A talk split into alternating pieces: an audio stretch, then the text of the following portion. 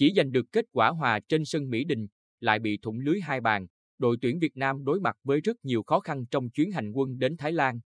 Phải nỗ lực gấp bội ở trận chung kết lượt về diễn ra tối 16 tháng 1, thầy trò huấn luyện viên Park Hang-seo mới có thể chạm đến chiếc cúp vô địch. Thái Lan vẫn là cái tên gây nhiều khó khăn cho các đội tuyển bóng đá Việt Nam, và lần này cũng không ngoại lệ, dù họ chưa có được lực lượng đầy đủ nhất. Dẫu vậy, bàn mở tỷ số của Tiến Linh ở trận chung kết lượt đi AFF Cup 2022 khiến người hâm mộ nghĩ đến một kịch bản nhiều thuận lợi cho đoàn quân của huấn luyện viên Park Hang-seo. Bởi nó không chỉ đến từ cái tên người ghi bàn, vốn được coi là thần may mắn của đội vì một khi anh ghi bàn thì đội gần như nắm chắc phần thắng, mà vị trí của Quế Ngọc Hải ở tình huống kiến tạo cũng gây bất ngờ cho hầu hết người xem. Sự kỳ vọng về một kết quả thuận lợi sau khi có bàn thắng lấn át những lo ngại về sức mạnh của đối thủ. Dù quãng thời gian trước đó đội tuyển Thái Lan tạo được thế trận ngang ngửa chứ không hề lép vế. Và đáng tiếc là những sai sót ở hàng phòng ngự liên tiếp diễn ra, điều mà trước đó chúng ta chưa phải trả giá ở vòng bảng cũng như bán kết. Sự khác biệt nằm ở những tình huống xử lý của các chân sút xứ chùa vàng, khi họ làm tốt hơn những đồng nghiệp Indonesia ở những pha bóng tương tự. Những đường truyền dài ra sau lưng các trung vệ để tiền đạo dùng tốc độ băng xuống nhận bóng trong thế đối diện với thủ môn Văn Lâm.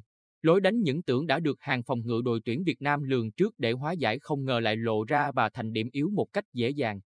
Đội khách chơi không quá hay, nhưng cách họ xử lý bóng luôn cho thấy sự đỉnh đạt, bài bản và có ý đồ rõ ràng.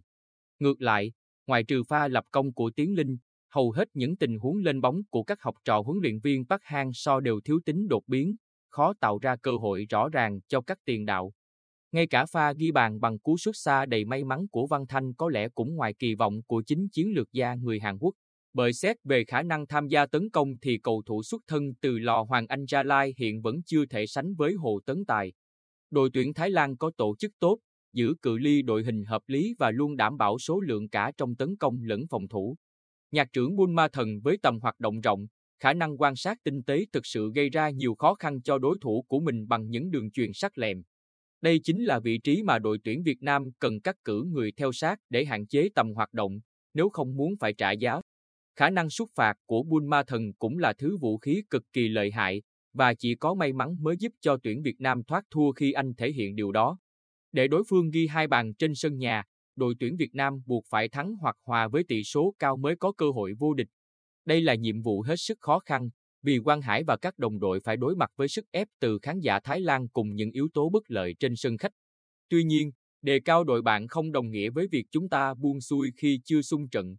Hàng phòng ngự Thái Lan cũng để lộ ra những vấn đề trong chống bóng bổng và cả khả năng áp sát ở những tình huống tuyến hai băng lên dứt điểm. Với việc sở hữu nhiều cầu thủ có chiều cao tốt, việc tăng cường những tình huống không chiến là phương án mà đội tuyển Việt Nam nên lựa chọn. Trong trường hợp đối phương chủ động phòng ngự với số đông, việc đưa cầu thủ có tốc độ và sức rướng tốt như Văn Toàn vào sân để khoan thủng khối bê tông cũng là một giải pháp. Rất nhiều khó khăn đang chờ đợi đội tuyển Việt Nam tại Thái Lan, nhưng hy vọng các cầu thủ sẽ có được tâm thế tốt, tự tin để chơi bùng nổ ở trận chung kết lượt về, khẳng định giá trị ở khu vực và là món quà chia tay ý nghĩa cho thầy Park sau những tháng năm vinh quang.